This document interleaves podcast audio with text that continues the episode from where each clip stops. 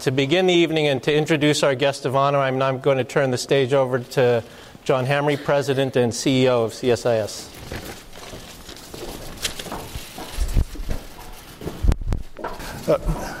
Good afternoon, everybody. I am so delighted to see you here. I was meeting with President Moon, and I said, I don't think anybody could bring out a crowd like this on a Friday before a long holiday weekend. It's a miracle. But I think it actually is a testament to how important your leadership has become. Korea has gone through a tremendous constitutional crisis. It was the biggest challenge that Korea's had in its constitutional history. And they came through it with flying colors. And we should all be very grateful for the calm leadership that the political leadership of Korea gave. And to you, President Moon, you were very good in making sure that the place was calm and democratic process would prevail. And congratulations. We're very happy for that. We're delighted that you're here, President Moon. And ladies and gentlemen, he's going to give some brief remarks, and then we're going to have some question and answer. We don't have a lot of time tonight, and I don't think I should take any more of it. I think you should right now welcome President Moon Jae-in with your applause.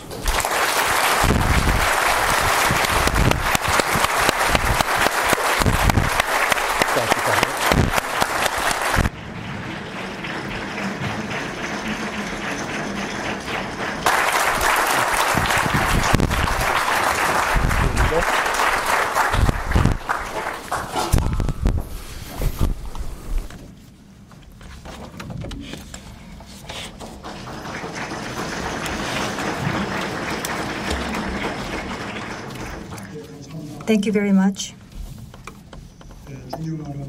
Respected President and CEO Dr. John Hamre, distinguished guests. I chose the United States as the first destination of my overseas trip as president. And I'm very delighted to meet you today. Since taking office, I had a telephone call with President Trump first before meeting him in person. President Trump, during our conversation, emphasized that the alliance between the Republic of Korea and the United States was not simply a good alliance, but a great alliance, words that left me with a powerful impression. And that is why the title of my remarks, as well as the preamble of the ROC-US leaders' joint statement, include the word Great Alliance. Distinguished participants, standing here today, I would like to reaffirm with you together the friendship Korea and the United States have built for more than a century. In 1885, the first modern hospital in Korea, called Gwanghaewon, was founded by an American missionary, Dr. Horace Allen. American missionaries led the establishment of modern institutions for education and medicine in Korea while backing the Koreans' independence movement against Japanese occupation. The United States Intelligence Agency worked with our provisional government and supported our military exercises. In 1950, the most tragic war in Korean history broke out. 2 days ago, the first place I visited after my arrival here was the Changjin Reservoir Battle Memorial. This battle was recorded as one of the most fiercely fought battles of the Korean War, in which the U.S. 1st Marine Division endured what was even colder than hell to fight. They broke through the siege of the enemies, who outnumbered them 10 times as many, and in the end succeeded in stalling the Chinese advancement into the Hungnam region, and thanks to this, the famous Hungnam evacuation was made possible. The Hungnam evacuation was a massive operation where some 100,000 refugees who flocked to Hungnam Dock to escape North Korea were evacuated to safety by American soldiers. It was the largest humanitarian operation that was never seen in human history. At the time, the U.S. cargo ship, the SS Meredith Victory, dumped all weapons and war supplies into the sea and took in the refugees in the cargo compartment. As many as some 14,000 refugees boarded the ship for life. Among them were my own parents. The Victory departed from Hungnam on December 23rd, my sister's birthday, and arrived on December 25th in Gojaedo, the southern land in the Republic of Korea. Without a single casualty, it was the voyage of freedom and human rights. 5 new lives were also born during the voyage. It was indeed the miracle of Christmas. 2 years after in Koje, where the victory had arrived, I was born. And today, the son of the refugees that American soldiers rescued became president and has come here to meet you. Honored guests, after the war, Korea has shown the world a remarkable development and growth, as you have already witnessed.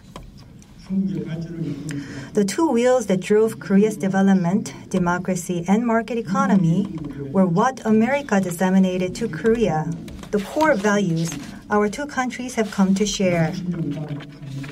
Over the last 7 decades, the Iraq-U.S. alliance not only became a linchpin of peace and stability on the Korean peninsula, but also contributed significantly to economic and democratic advancement of Korea. This is what Korean people know all too well.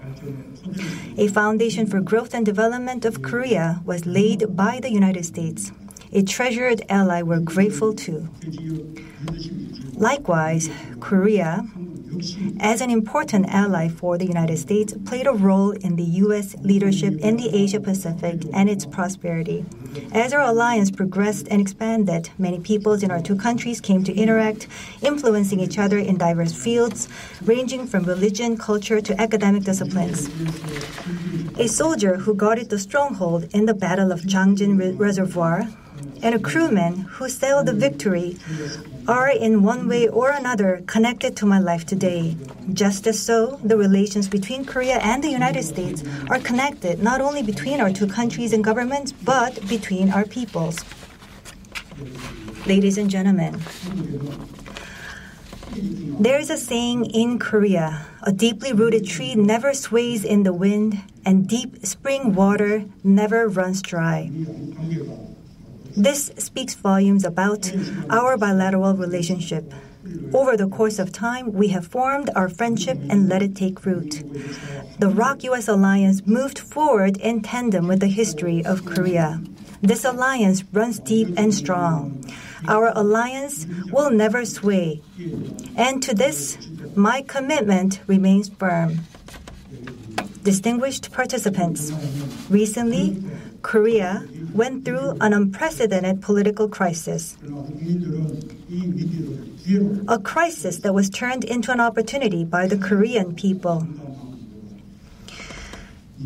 In the most peaceful and beautiful way, Koreans restored democracy and the Constitution and gave birth to a new government. This is what Korean people call candlelight revolution.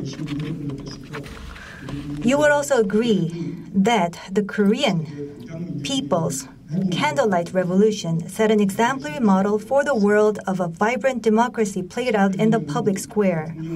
The candlelight revolution marks the beginning for me as president.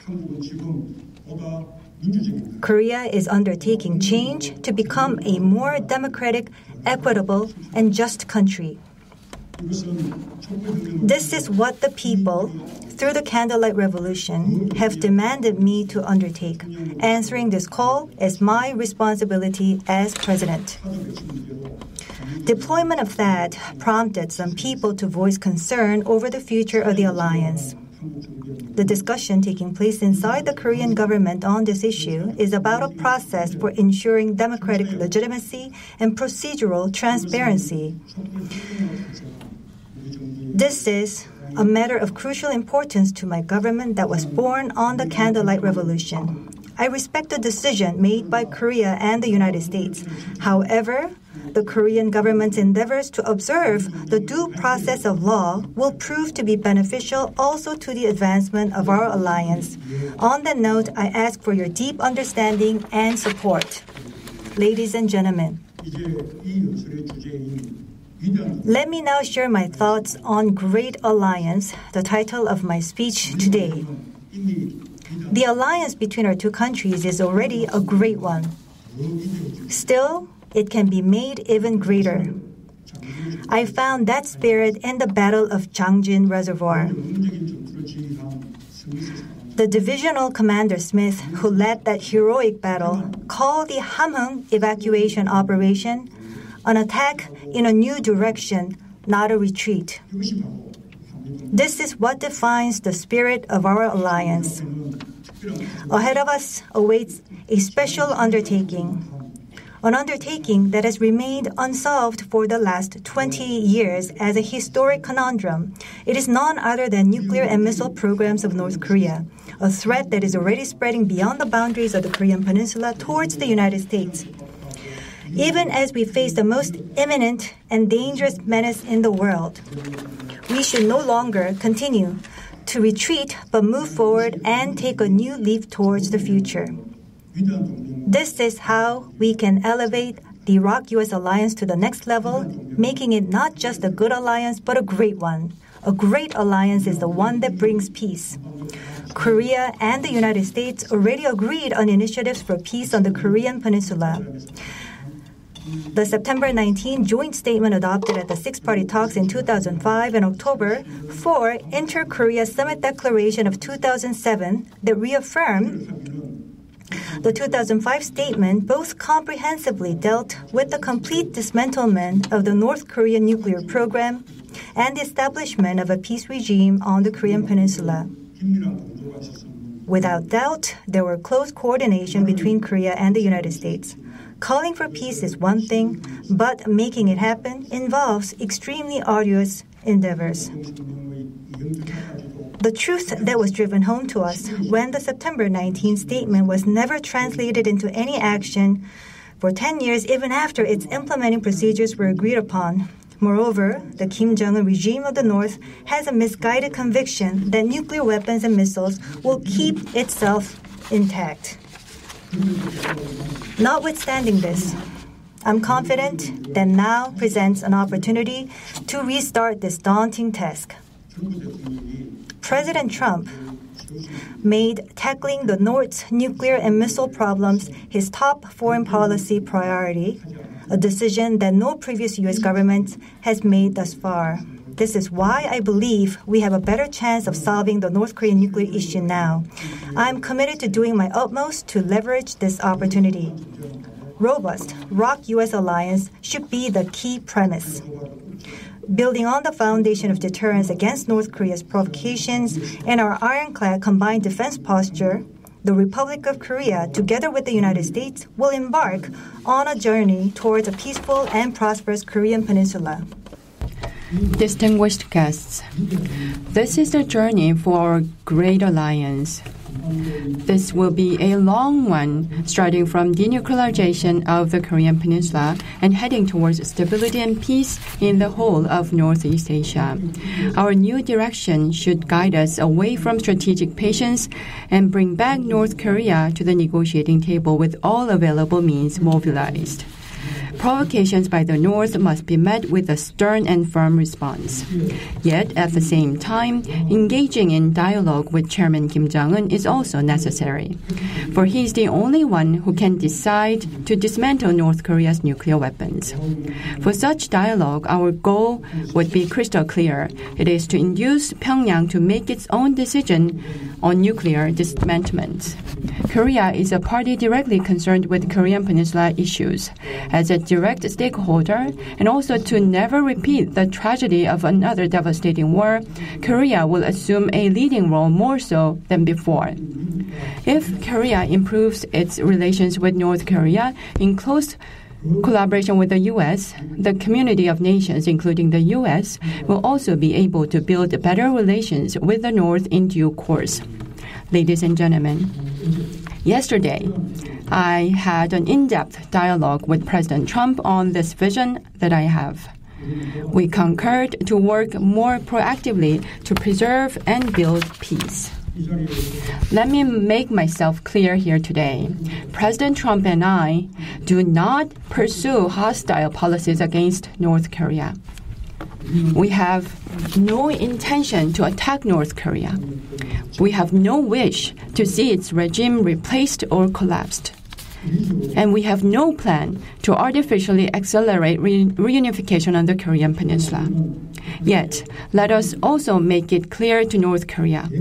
Without a doubt, North Korea must understand that denuclearization is the only way to guarantee its security and economic development. The North must determine its own destiny. It cannot and should not blame others for its own fate. The door to dialogue is wide open. North Korea stands at a critical crossroads. I sincerely urge Pyongyang to exercise prudence and seize an opportunity for peace and prosperity. If North Korea makes the right choice, I am ready to join and walk together on its path towards peace and prosperity myself.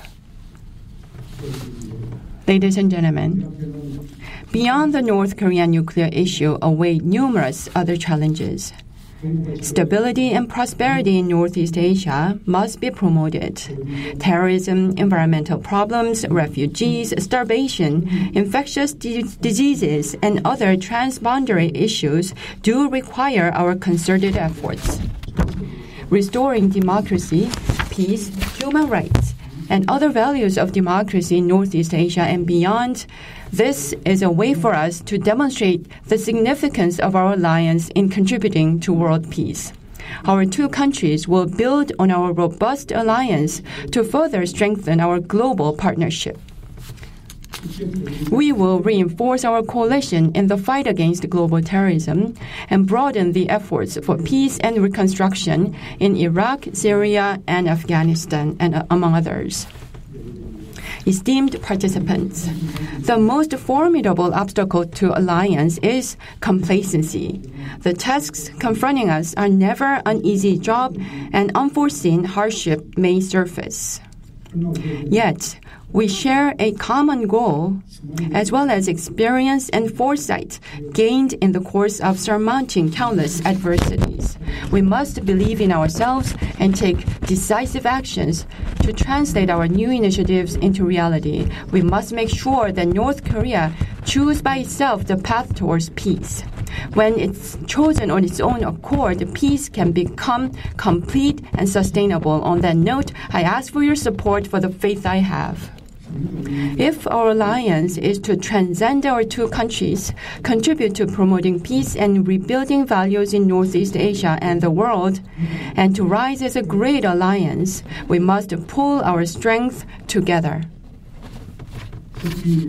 In particular, to the bereaved family members of Mr. Warmbier and the American people, I convey my deepest condolences. Family is the root of our lives and the fruit they bear. As a parent myself and as a leader of a U.S. ally, I also feel the shock and grief of Mr. Warmbier's family and American citizens myself that had been caused by the brutalities of North Korea. I feel a sense of responsibility myself that an unforeseen parting with Mr. Warmbier should not mean the loss of everything to his family. Under no circumstance should the value of family and human rights be tarnished. Together with you, I will never cease in my pursuit to preserve the values that we all cherish. To safeguard American citizens, including the U.S. military personnel, as well as my own people on the Korean soil, if not for anything else, there must be a solution to the North Korean nuclear quagmire. As I stand before you today, I feel more resolute than ever before. And once again, I sincerely thank you for your time today.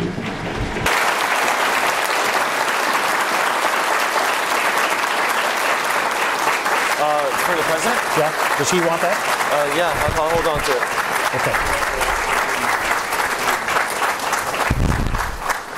on to it. Okay. Ladies and gentlemen, we have, I know everybody here wants to ask a question, but we don't have the time. The president's here a very short period.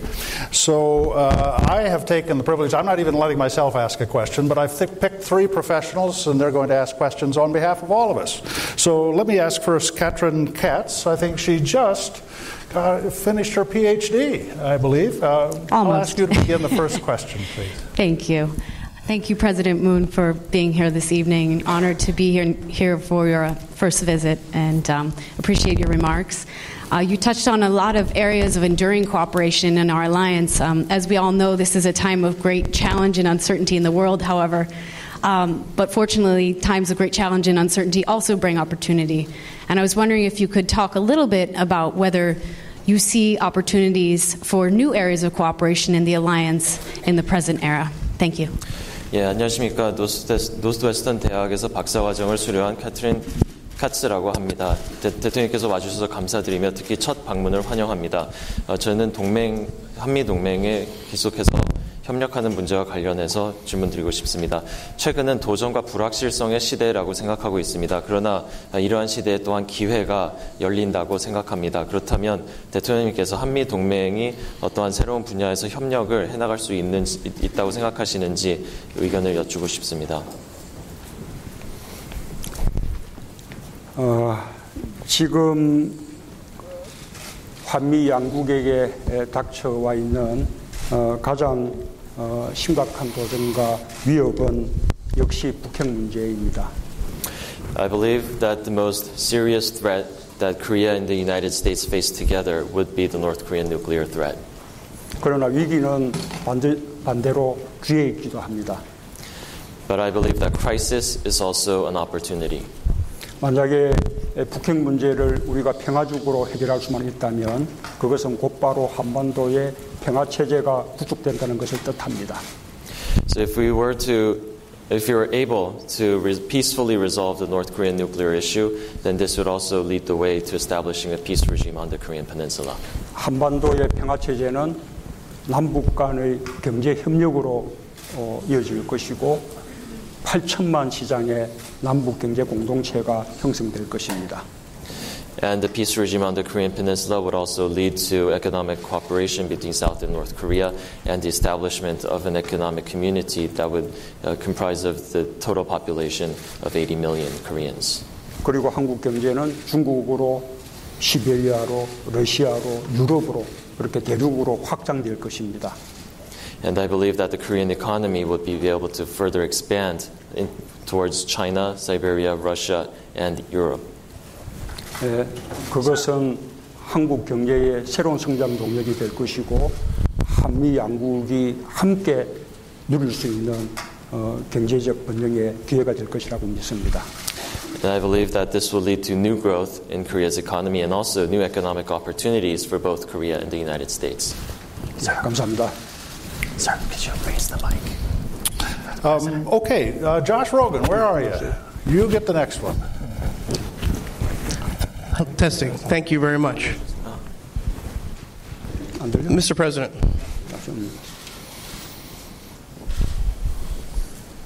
Thank you very much. Mr. President, the Trump administration has publicly rejected any deal that would involve reducing the scale or pace of U.S. South Korean military exercises in exchange for North Korea freezing its nuclear or missile testing. But one of your senior advisors recently in Washington said that if North Korea proposes such a deal, the South Korean government would ask the United States to agree to such a concession. Was this discussed in your meeting with President Trump? Are you in fact advocating for such an exchange? If not, what are the concessions that the U.S. or South Korea should make in order to begin engagement with North Korea? And finally, President Trump said yesterday, I think we have a, quote, I think we have a very, very strong, solid plan. Do you know what that plan is? And if so, can you please tell us? Thank you. Yeah. 대통령님 질문 드리겠습니다. 저는 워싱턴 포스트의 저시 로긴 컬럼니스트입니다. 트럼프 행정부는 그간 북핵 실험 동결의 대가로 한미 군사 훈련의 규모나 속도를 축소시키는 제안에는 동의하지 않는다는 입장을 밝혀왔습니다. 잠깐만, 통역 다시 한 번만 시작. 예, 트럼프 행정부는 그간 북한 핵실험 동결을 대가로 한미 군사훈련의 규모와 속도를 축소시키자는 제안에 동의하지 않는다는 입장을 밝혀왔습니다. 그러나 최근에 문정인 외교 통일외교안보특보는 워싱턴에서 북한이 이러한 제안을 해온다면 한국 정부가 이런 양보를 할 수 있도록 미치게 요청할 것이라고 언급한 바 있습니다. 트럼프 대통령, 그래서 제가 질문 드리고 싶은 것은 대통령님께서 트럼프 대통령과의 회담에서 이 건과 관련한 논의가 있으셨는지요? 그리고 대통령님께서 이러한 제안을 지지하시는 것인지요? 그리고 만약에 대북 관여를 개시하기 위해 한미 양국이 또 어떤 양보를 할 수 있다고 생각하시는지요? 이 세 가지 질문 외에 또 한 가지 더 추가드리고 싶은 것은 며칠 전 어제 트럼프 대통령은 트위터를 통해서 우리는 그 한미 간에는 매우 강하고 굳건한 계획을 갖고 있다라고 언급을 했는데 이 계획이 어떤 것인지 아시는지에 대해서 질문드리겠습니다.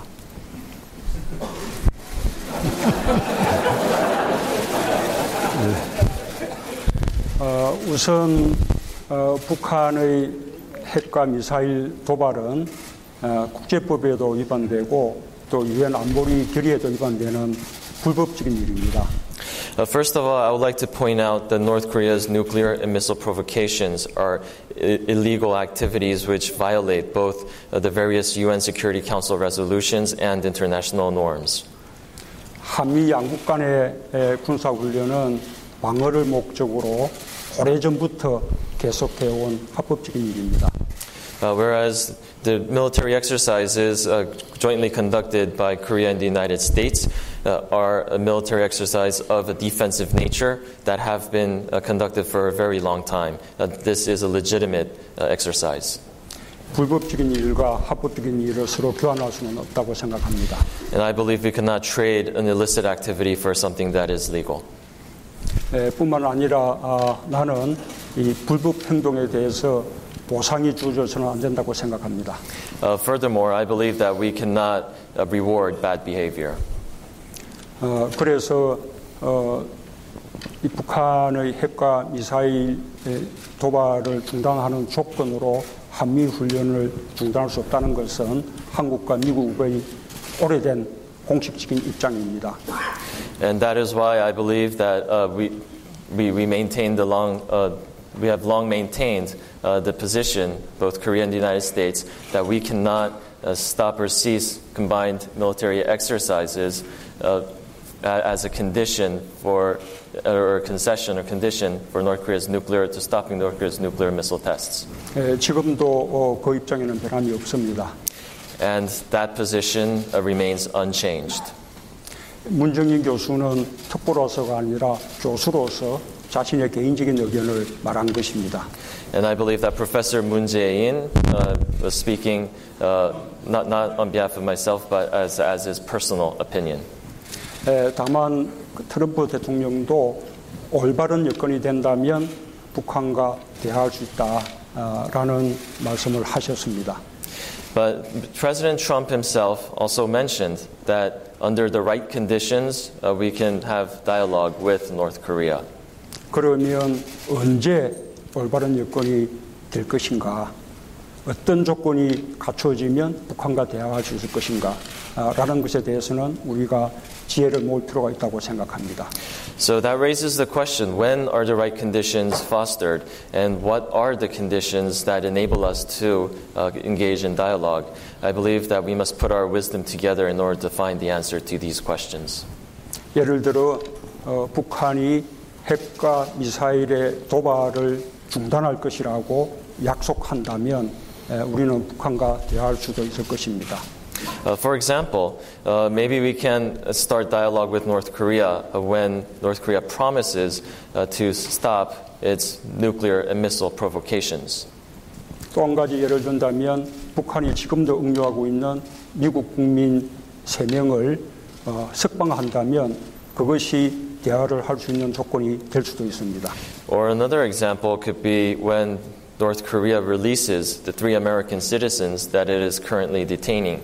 Maybe that could be a start, the right condition for dialogue. 그 조건을 지금 이 단계에서 분명히 말할 수는 없으며 우리는 정세의 변화를 보아가면서 한미 양국이 긴밀하게 협의해서 결정할 문제라고 판단합니다. But I believe that at this very moment we cannot say for clear what the exact right condition would be. We would have to continue to keep an eye on the political situation, and Korea and the United States will closely coordinate and communicate in order to reach a decision. 그 점에 대해서 트럼프 대통령과 나는 의견의 합치를 보았습니다. And on that point, President Trump and I have an agreement.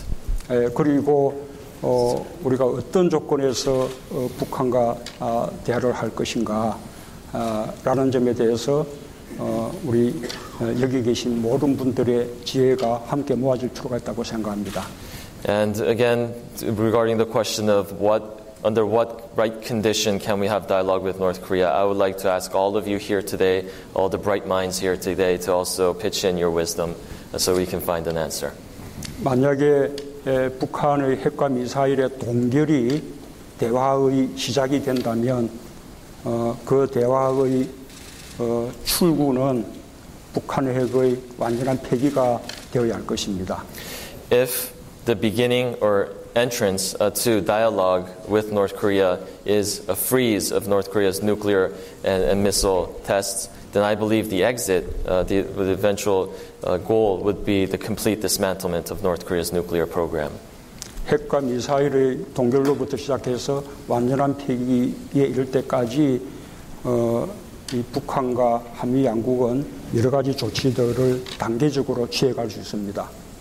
And I believe that beginning from the new freeze of nuclear missiles, North Korea's nuclear and missile capabilities, all the way to the complete dismantlement, I believe that we can take measures on a very step-by-step basis. 그리고 그 하나하나의 단계들은 확실히 검증되어야 합니다. And each step must be completely verified. 이 점에 대해서 우리는 미국 정부와 긴밀히 협의해 나갈 것입니다. And regarding this issue, we will continue to closely coordinate with the American government. 예, 감사합니다. The last question is going to be Scott Kennedy. Thank you so much for being here and for your remarks. I wanted to ask a question about China-South Korea relations. China has been consistently opposed to the installation of THAAD in South Korea. They penalized Lotte and took other actions against South Korea and the United States to show their displeasure. How do you plan to address the current difficulties in your relationship with China? 예, 안녕하십니까. 스캇 케네디 CSIS 중국 연구소 부소장입니다. 전 한중 관계 관련해서 질문드리도록 한중 관계와 관련해서 질문드리도록 하겠습니다. 중국은 한국 내 사드 배치를 일관되게 반대해 왔으며 이에 대한 불만의 표시로 롯데에 대해서 보복 조치를 취하고 한국 그리고 미국에 대해서도 이러한 불만을 표시해 왔습니다. 대통령님께서는 한중 관계에서의 문제를 어떻게 해결해 나가실 생각이십니까?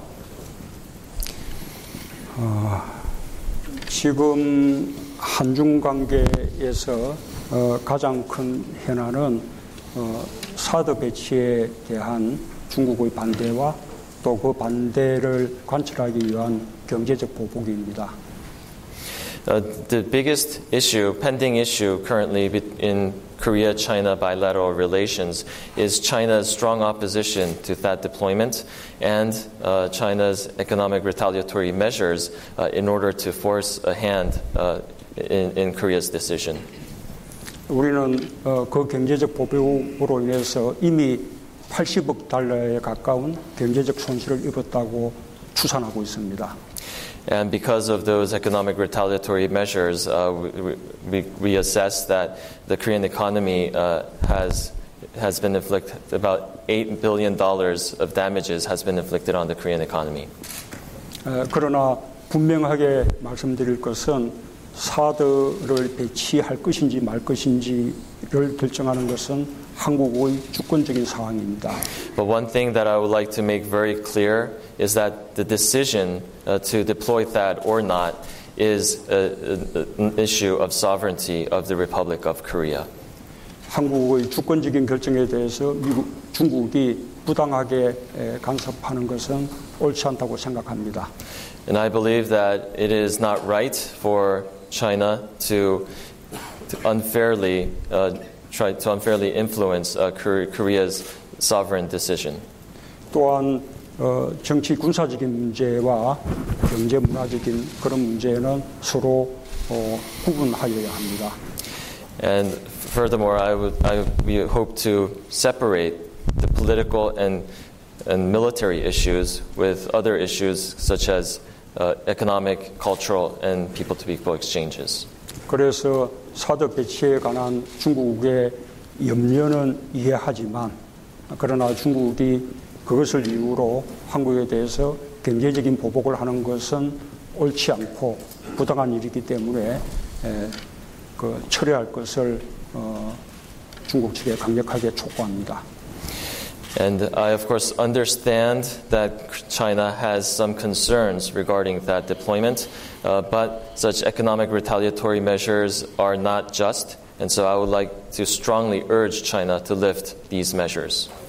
다만 우리 이 정부로서도 중국의 강력한 반대에도 불구하고 사드 배치를 결정하기 이전에 중국 측과 충분한 외교적인 협의를 하지 않았던 것은 사실입니다.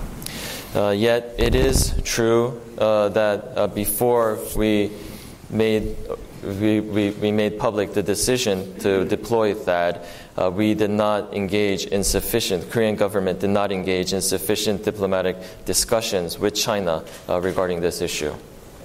이제 우리 정부는 사드 배치를 최종 결정하기까지 환경영향평가 같은 이 한국의 폭력적인 절차적 정당성을 밟아나가기로 하였습니다. And from now on, the Korean government will proceed with domestic procedures such as the environmental impact assessment. 그리고 그 절차적 정당성을 확보해 나가는 그 문제에 대해서는 트럼프 대통령도 이해를 하였습니다. And regarding such procedures, in particular, the securing the procedural legitimacy of that deployment, I have mentioned this to President Trump, and I have asked for his understanding. 우리는 그 과정에서 중국과도 충분히 협의해 나갈 수 있다고 생각합니다. And in the process, I believe that we can sufficiently discuss this issue with the Chinese as well. 그리고 그 문제에 대해서는 우리 미국 측에서도 함께 협력해 주시기를 당부드립니다. And regarding this issue, I would also like to ask for the cooperation of the United States. 예, 감사합니다. Thank you. Ladies and gentlemen, before I let you thank the President, I'd ask you to stay here. We have to get him out quickly, so please stay here until the President gets out. And now you can thank him with your applause.